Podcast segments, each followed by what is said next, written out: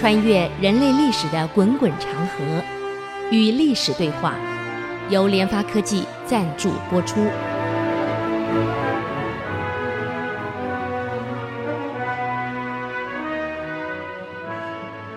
这里是 IC 之音组合广播 FM 九七点五，您所收听的节目是《与历史对话》，我是刘灿良。那么上礼拜我们谈到这个皇上到了潭州城，啊，这个他们念潭州，大陆念禅州啊，反正那个潭那个禅无所谓了，啊，知道是什么就可以了。这个皇上爬到城楼上一看，哇呀，这辽兵这么雄伟啊，手发抖啊！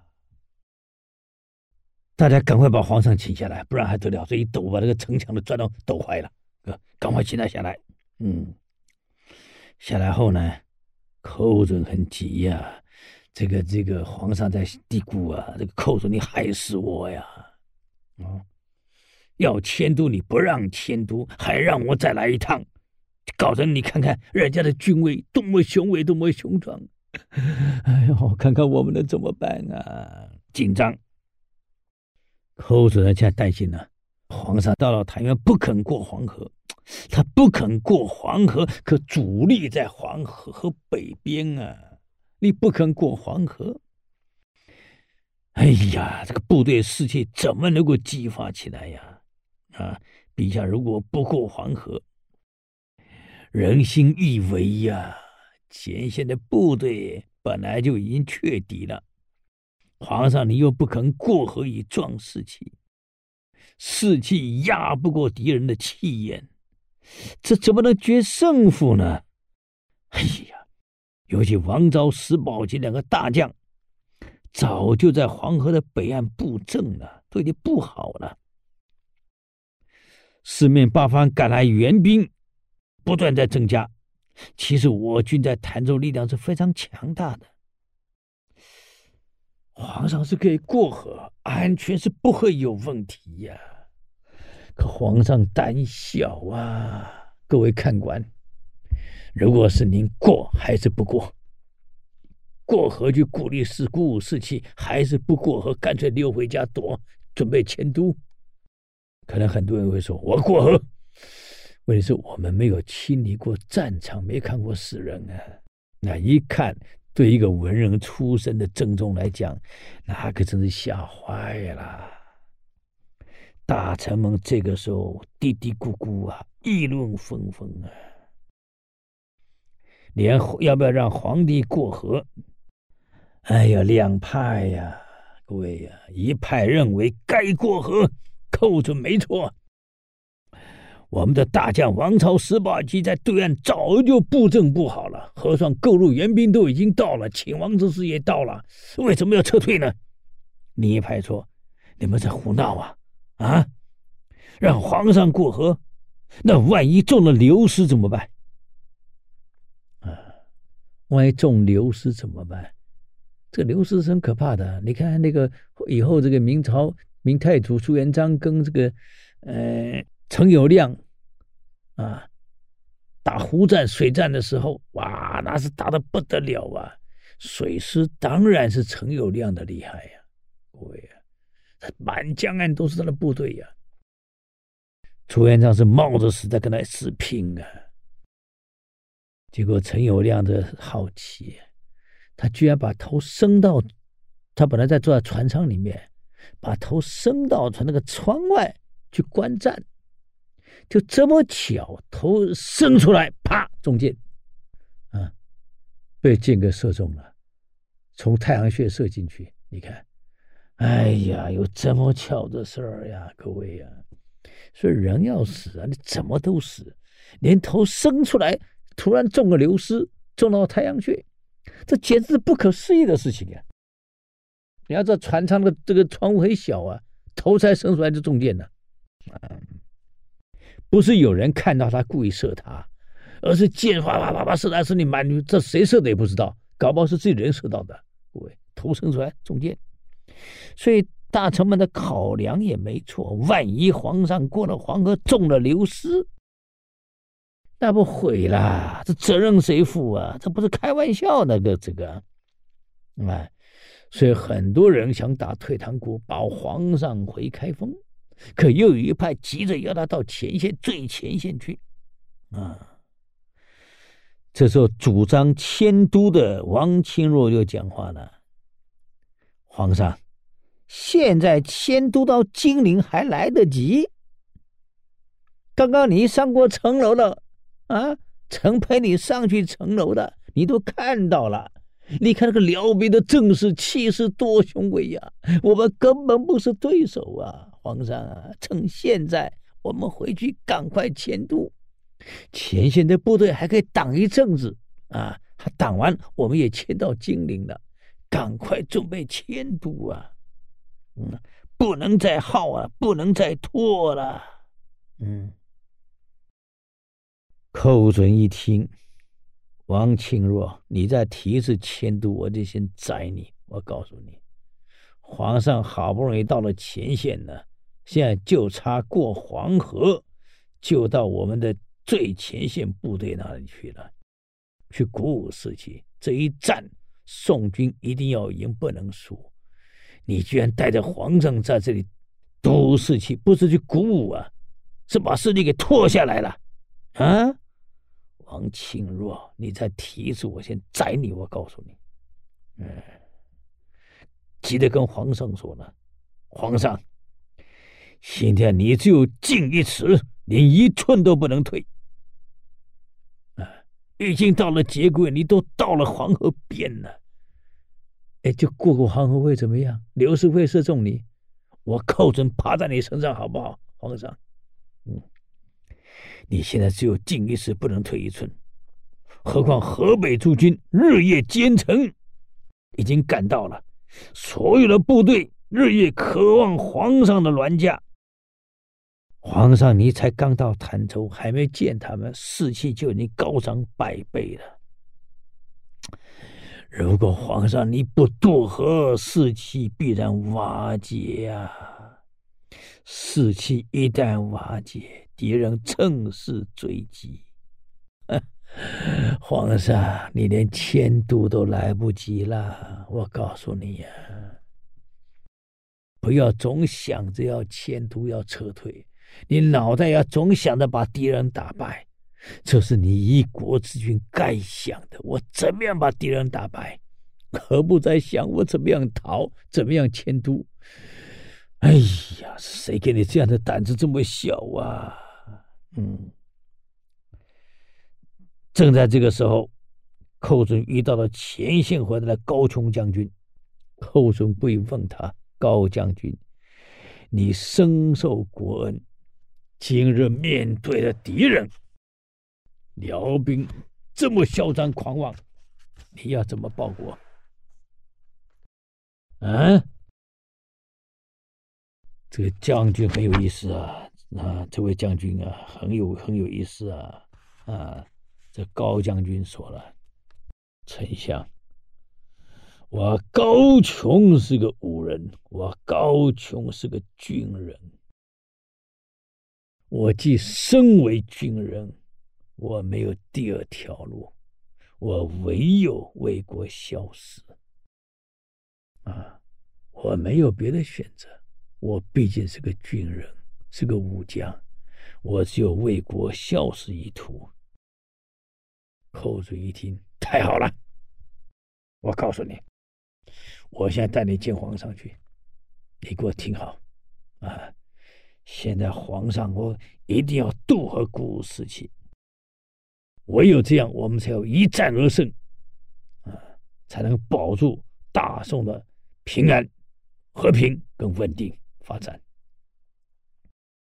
你等会，我带你见到皇上，你一定要把这个话再讲一次，高声的讲，让皇上对大家有信心，对部队有信心，否则这个仗打不了。啊，你听懂了吗？高琼，现在皇上能不能过河？能不能跟我们共生死，抵御外侮？现在全在你一句了，我先领你去见皇上，听懂吗？好，去了结果如何呢？我们休息一下，再回来与历史对话。谢谢。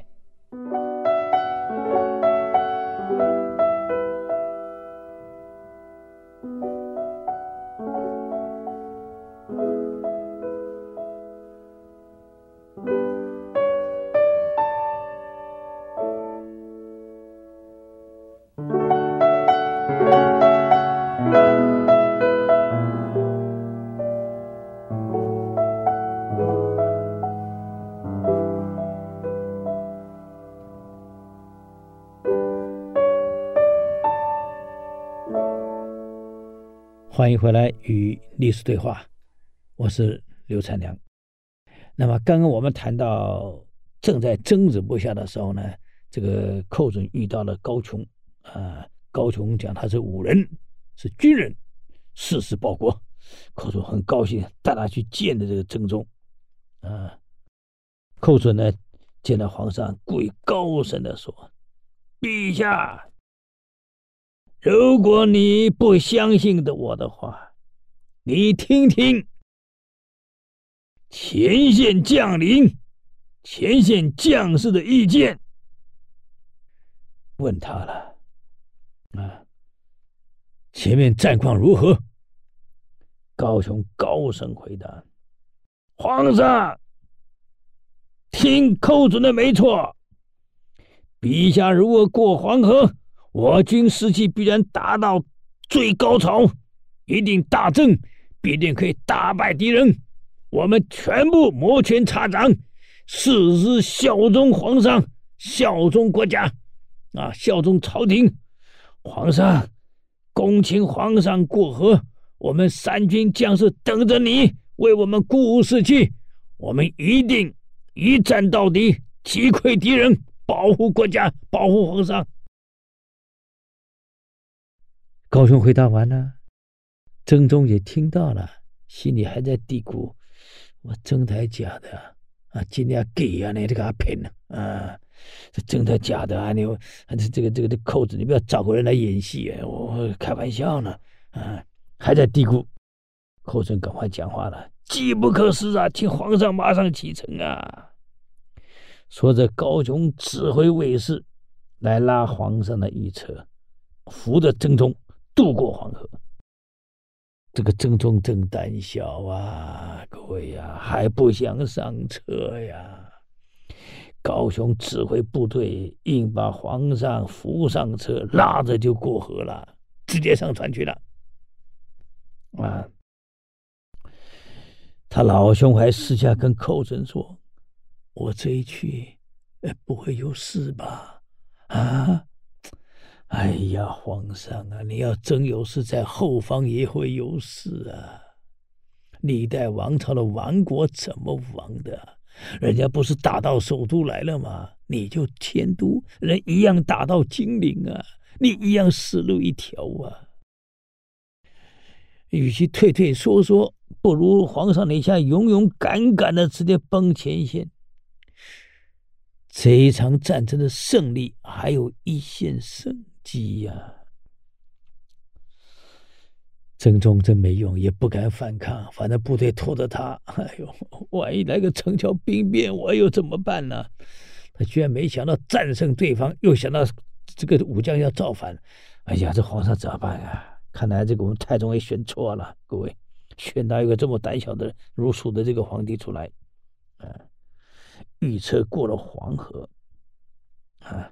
登上了澶州的北城啊，上了北城门。宋军远远就看到代表黄色的黄色的伞盖，他没有到最前线啊，只有到城上。其实就算敌人攻城又怎么样？这城防守的好好的，也不见得马上就给你攻破了。嗯，这个远远看到黄赛在在这个城上。穿的黄色的黄袍，还有金黄色的伞盖，兴奋莫名啊！你别忘了，古代的君王主权是高位高一切啊！啊，向来不轻言出宫，古代帝王不随便出宫的，现在居然为了将士们亲自到最前线，亲自鼓舞士气，这对宋朝的部队那苦太大了。前线部队人是挤来挤去，挤来挤去，都努力想看到皇上啊，看得更清楚一点。接着全军高喊呐、：“皇上万岁！皇上万岁！万岁！”宋军踊跃欢呼啊，那个声音传数十里呀。契丹的部队从来没有见过宋朝的部队有这样威猛过，也没有见过宋朝部队有这么大、这么凶猛的士气，大吃一惊啊！怎么回事？啊，宋军吃的什么东西啊？嗯，是不是奥运会那个那那个不可以吃的药他们吃了？啊，兴奋剂都吃了。嗯，怎么变得士气这么正啊？怀疑了。嗯，契丹军队的首领司令官啊，气得大叫：“集合！你怕什么呀？集合！啊，宋军疯了又怎么样？结合！啊，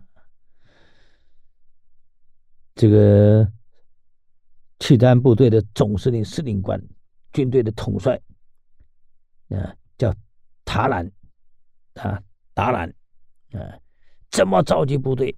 哎呀，这个部队总是混乱啊，因为被宋军的士气给吓坏了。两军终于交锋了，宋的士气在看到皇上大胜以后，一鼓作气啊，冲啊，把辽给打败了。辽军没有输过一次，这一次输的不但惨，连这个部队的司令官、最高统帅达兰被杀了，连他都战死了。嗯，打了大胜仗啊，征宗还是不放心。因为他不晓得前面打的怎么样，不知道啊，只知道杀那个黄那个呼声喊地的震动的不得了啊，那个马蹄声啊、叫声啊、剑声啊，这个兵器挫折声什么都有，哀嚎声什么声都有，啊，就派他的亲信偷偷去前线打听，到底寇准在干啥呀？啊，把我纳在城里的人跑了啊！他不在我身边，我更没安全感。他到底跑哪里去了？去了解一下，他的前线干什么？他不会战死了吧？去了，哎呀，结果回来报告了，启禀皇上，我们寇大人在现场，哎呦，快乐的很呐，喝酒、打牌、唱歌，哎呦。去戏谑、开玩笑、逗大家，好像没事儿，快快乐乐啊，唱唱歌、弹弹琴，还打打牌、喝喝酒啊，还什么吃个小菜啊，唱个戏曲，好像很快乐。真正一听，在前线过这样日子啊，哎呀，皇上啊大胜仗了。寇准到前面，宰相亲自也在前线。皇上您来的士气高扬，打了大胜仗，把对方的司令官都干掉了。哎呦，这下子啊，真宗才这么想，寇准在前线这么轻松，一点不紧张，看来还真的没大问题呀，啊。啊如果有大问题，寇准肯定紧张慌张的不得了。现在寇准没什么反应，还在那快快乐乐过日子。那看来，哎，寇准应该没骗我，很安全。嗯，好啦，宋朝没有打过胜仗，打胜了，每次求和的都是宋朝，真是契丹输了。司令官战死了，范成契丹派人来谈和了，啊，没想到宋军大胜啊！请问这个和谈怎么谈？如果宋军大败，那当然急着赶快和谈了。现在宋军大胜啊，啊，你说谈还是不谈？如果换成是这个朱棣的话，谁跟你谈啊？打到你差不多。我告诉你，汉武帝呢，绝对一路下啊、可是曾宗真是不行，连打赢了，一听说有人来和谈，高兴啊，我可以走了吧？啊，寇准，人家都来和谈了，就谈啊，我走啊啊，你不能把我留这儿啊！万一再打下去的话，我还输了怎么办？嗯，哎呀，这个皇上胆子太小了，急着罢兵啊！寇准告诉正宗，不能任意和谈啊，那该怎么处理？哎，我们休息一下，等会再回来与历史对话。谢谢。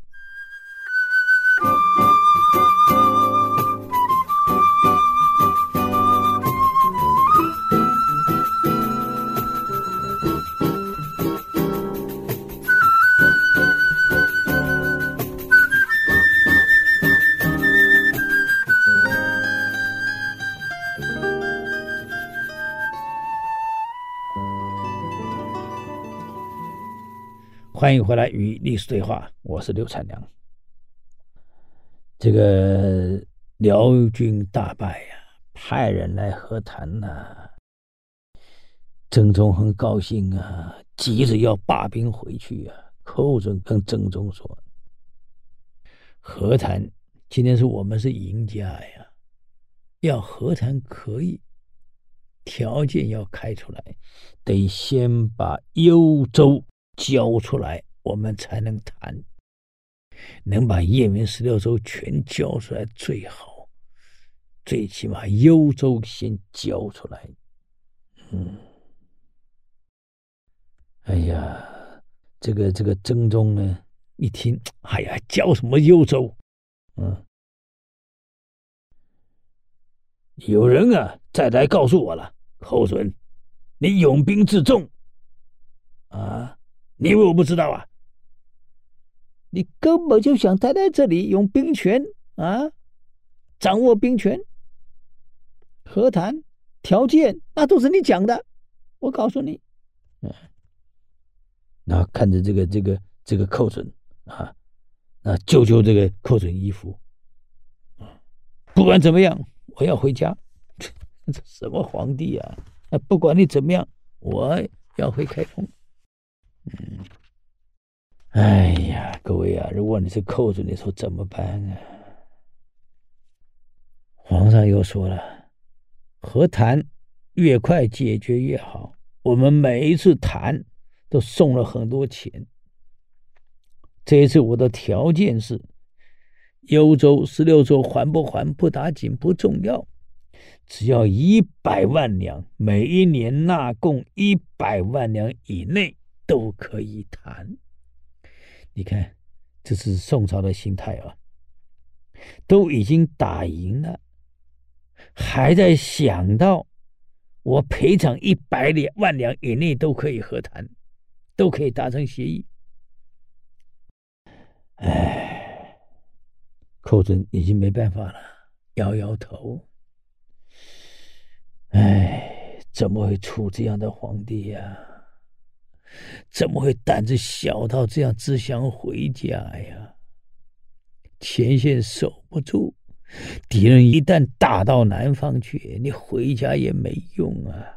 后来金兵南下，不就证明了这一点吗？到了南宋援兵南下，不是又更证明了这一点吗？啊，你关一个首都又怎么样？你守不了啊！嗯，皇帝居然开出来。嗯，一百万以内都可以和谈，和谈代表曹利用受皇帝之命代表和谈，愿意赔偿辽兵损失一百万两两以内都可以谈。寇准私下把曹利用找来，你给我听好，皇上开了一百万两答应契谈的条件。我们是打赢的一方啊，按理说是契丹赔偿我们，幽州不要了，燕云十六州不要了，就算了，还拿钱给人家，哪有这么丢脸的事儿？曹利用，你是朝廷命官，你认为这口气吞得下去吗？这是耻辱，国家的耻辱。打输了赔，我认了；打赢了，对方来求和，你我们还在赔。曹利用，你又听好，你谈的条件赔偿只要超过三十万两，我第一个砍你脑袋。我告诉你，你变成卖国贼啊！哎呀，曹利用一想，是啊，是啊，嗯，只好去跟萧太后交涉了。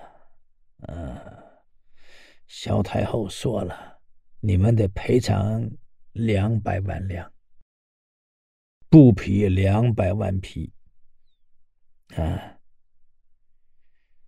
那么宋祖呢，呼辽祖为父，呼我萧太后为祖母，这个条件要能够，我们就和谈。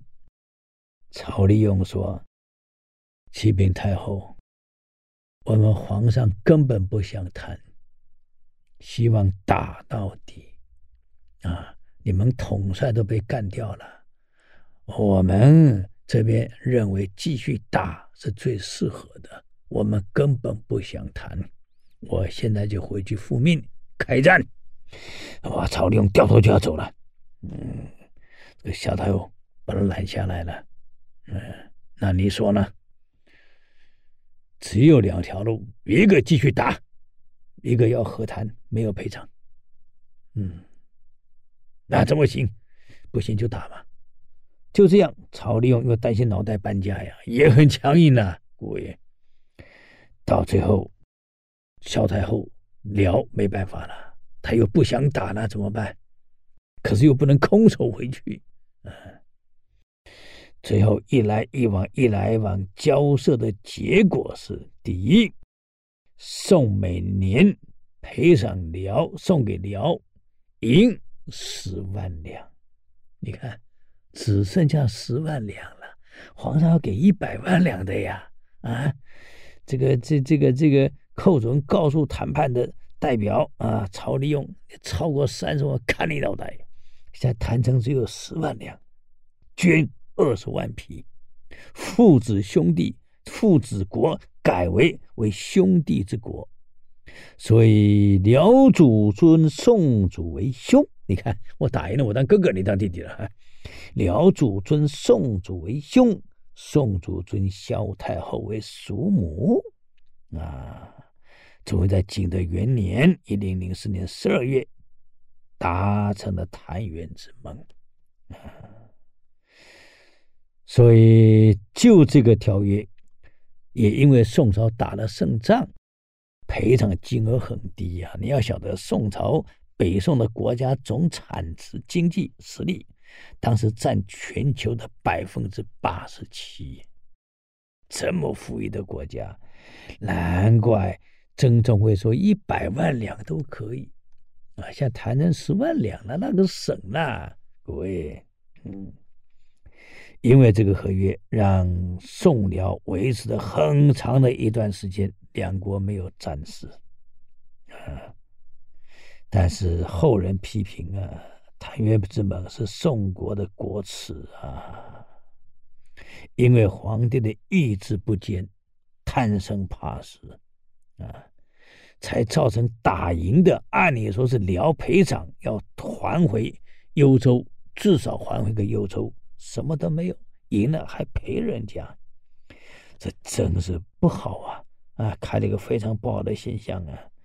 难怪回国以后寇准很不客气呀，啊他告诉皇上啊，这简直是国耻，澶渊之盟是国家的大耻辱。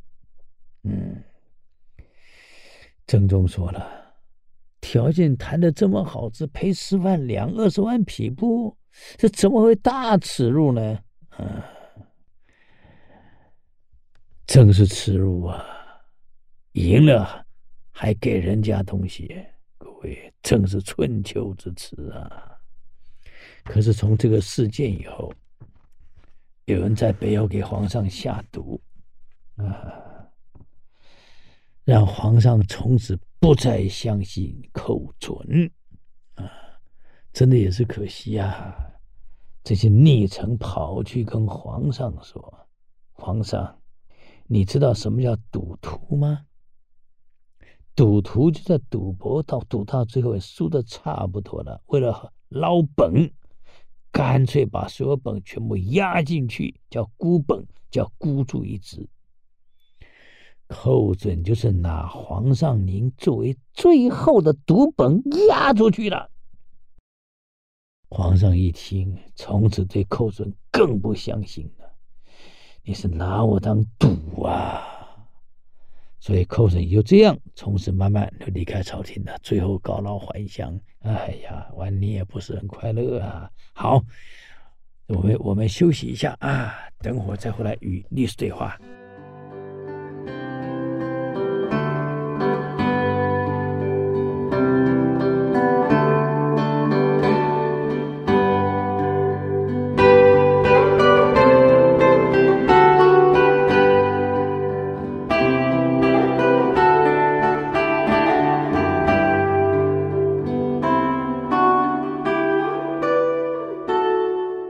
欢迎回来与历史对话，我是刘灿良。那么我们刚刚讲到这个澶渊之盟之后呢，嗯、呃，曾宗对寇准也不是那么信任，后来寇准也就辞官走了。过不久呢，曾宗也去世了，换宋仁宗继位。可在辽国方面呢，是辽兴宗继位，嗯。我们都知道，一个人在死后的庙号啊，是根据生前的事迹。既然叫心中，兴盛的兴，表示这个人也是很胸怀大略的人啊。这个这个辽一辽兴宗继位的时候啊，正当英年，真的是胸怀大志。他看到宋国这个国势不正，哎呀，这个宋真宗。能人不用，尽用去败类。哎呀，再看看，又被西夏所困。嗯，宋真的倒霉啊！北方有辽，西有西夏，把他给困住了。所以宋朝呢，真是忧心忡忡。宋仁宗继位的时候，国势也不知道好到哪里去。现在呢，辽。看准了，你现在被西夏困住了，就派人来跟宋索取十城之地，要献十个城池给辽才能作罢，否则干戈必起。宋仁宗听到这事忧心忡忡啊，不晓得该派哪个臣子去交涉啊，问来问去，居然没有一个敢去。你看看。偌大一个国家，全朝文武，叫他去跟辽人交涉，没有一个人敢去。国家真需要用人了，要出事了，没有人敢出面。哎，空临国家之想啊，这国家怎么办啊？嗯，最后仁宗问宰相吕夷简说了：“朕。”现在正需要用人的时候，居然没有一个能够去担当大任的，悲哀呀！跟当年赵国一样啊，要派人到秦送和氏璧去，没有人一个人敢去呀，就怕到了秦以后被杀了，和氏璧被扣了。宋也是一样啊，没有一个人敢去呀，万一到了辽以后回不来怎么办？吕夷简就这样说了：“这个我认识一位，嗯，干部，可是地位不是很高啊，叫做富弼。这个人呢，非常有才华。范仲淹第一次见到他的时候，大喊啊：‘奇人啊！此人乃王佐之才呀、！’嗯。”当年范仲淹把他的文书拿给了王征晏殊传官，晏殊是有名的文学家，也是中国史上有名的词人啊，写的文章写得好啊，嗯，一看到他的文章，又看到富弼本人，跟范仲淹说：“你真会看人，此人必然不凡。”哈哈，既然你把他介绍到我这儿来了，那对不起了哈，我先收了。啊，这老兄很有意思啊，居然就这样把女儿嫁给了富弼，啊，你富弼就变成他的女婿了。嗯，那么富弼为官呢，非常正直，跟寇准没两样啊，非常正直。当时西夏两个人来投降，富弼认为应该厚赏。来吸引更多人来投降，不能随随便安插个小职位，这样谁还愿意来？啊！而宰相李玉建起初不知道啊，啊，也不同意啊。嗯，富弼叹了一口气呀，很可惜呀，这个事儿虽是小事儿，宰相怎么会不知道？嗯，人家来投降，你就该好好怎么安顿，让很多人更愿意来投降。就随便便安这个小职位，吕夷简当宰相居然不知道，嗯，这富弼很不客气，虽然官小，敢批判呐、啊。吕夷简听到他的批评，很不高兴，嗯，你敢批我？结果到了庆历二年，开封出了很多假和尚，嗯，为了出去假和尚，不用当兵啊，不用交税啊。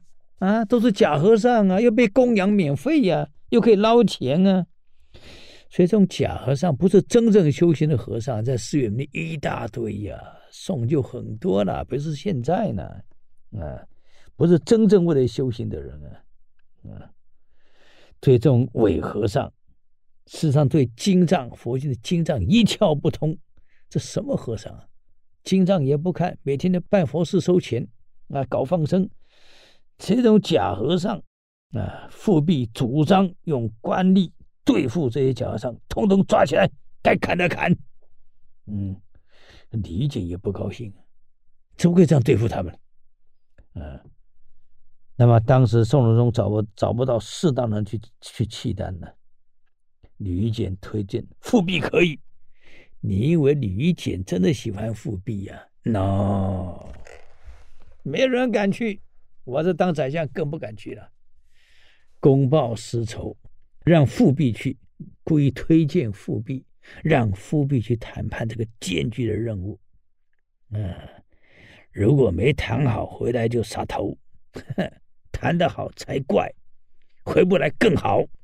但没想到富弼很高兴的接下这个任务，还跟皇上磕头：“祖上忧烦，那乃臣子之儒。”为臣子的哪可以贪生怕死啊？凡上你一些有忧烦的事，那是我们臣子无能，我们很丢脸的。过去怎么可以贪生怕死？仁宗听了大为动容。到了二月，辽使这个辽的使者啊，叫做特莫，果然来了。仁宗呢，就请宗室在慰劳。特莫故意藐视这个宋朝。上身略弯，对不起，我脚痛不能拜你。哼，拜你宋朝皇上，我丢脸的拜都不拜。富弼接口说了：“我曾经往北方出使过，卧病车中，听到命令立刻下拜。今天宗使到了，你肯不肯下拜？你算什么礼啊？我连病了都都都下来拜，你为什么不拜啊？”特使只好很不情愿的起身。让他扶着下拜，这么一番的周旋，辽特使反而很尊重富弼了，啊，认为富弼这个人敢为国家跟我对着干，有勇有谋啊，所以反而辽的特使很欣赏富弼啊。那么礼节之后呢，私下就两个人啊约了喝喝酒、吃吃饭啊。微醺的时候，有点醉的时候，呃，辽使特默。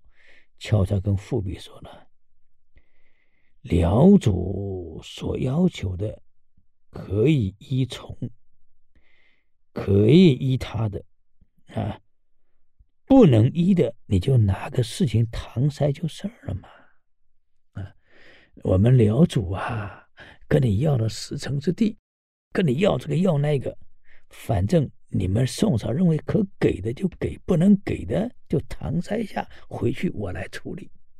反正父兄，我对你真的很敬仰。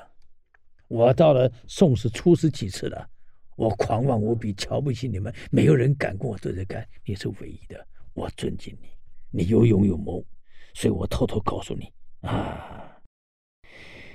那么现在复辟知道了，嗯，最后宋仁宗呢，嗯，就这样答应了，啊，只准许每年增加税币。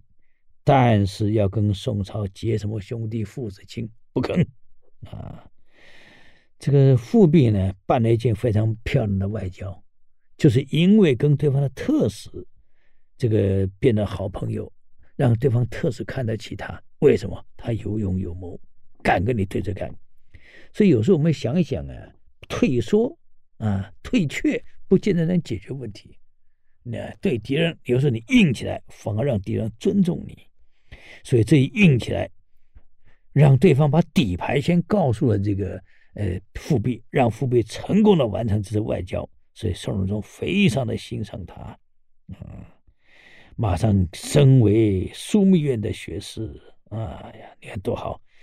没想到这个吕夷简想修理他，反而让他当当了立了个大功啊，很有意思啊。好，我们时间又到了啊。如果您对我们的节目有什么建议，欢迎到 IC 之音网站留言。我们的网址是 triplew 点 ic 九七五点 com。与历史对话，我们下周再见，谢谢。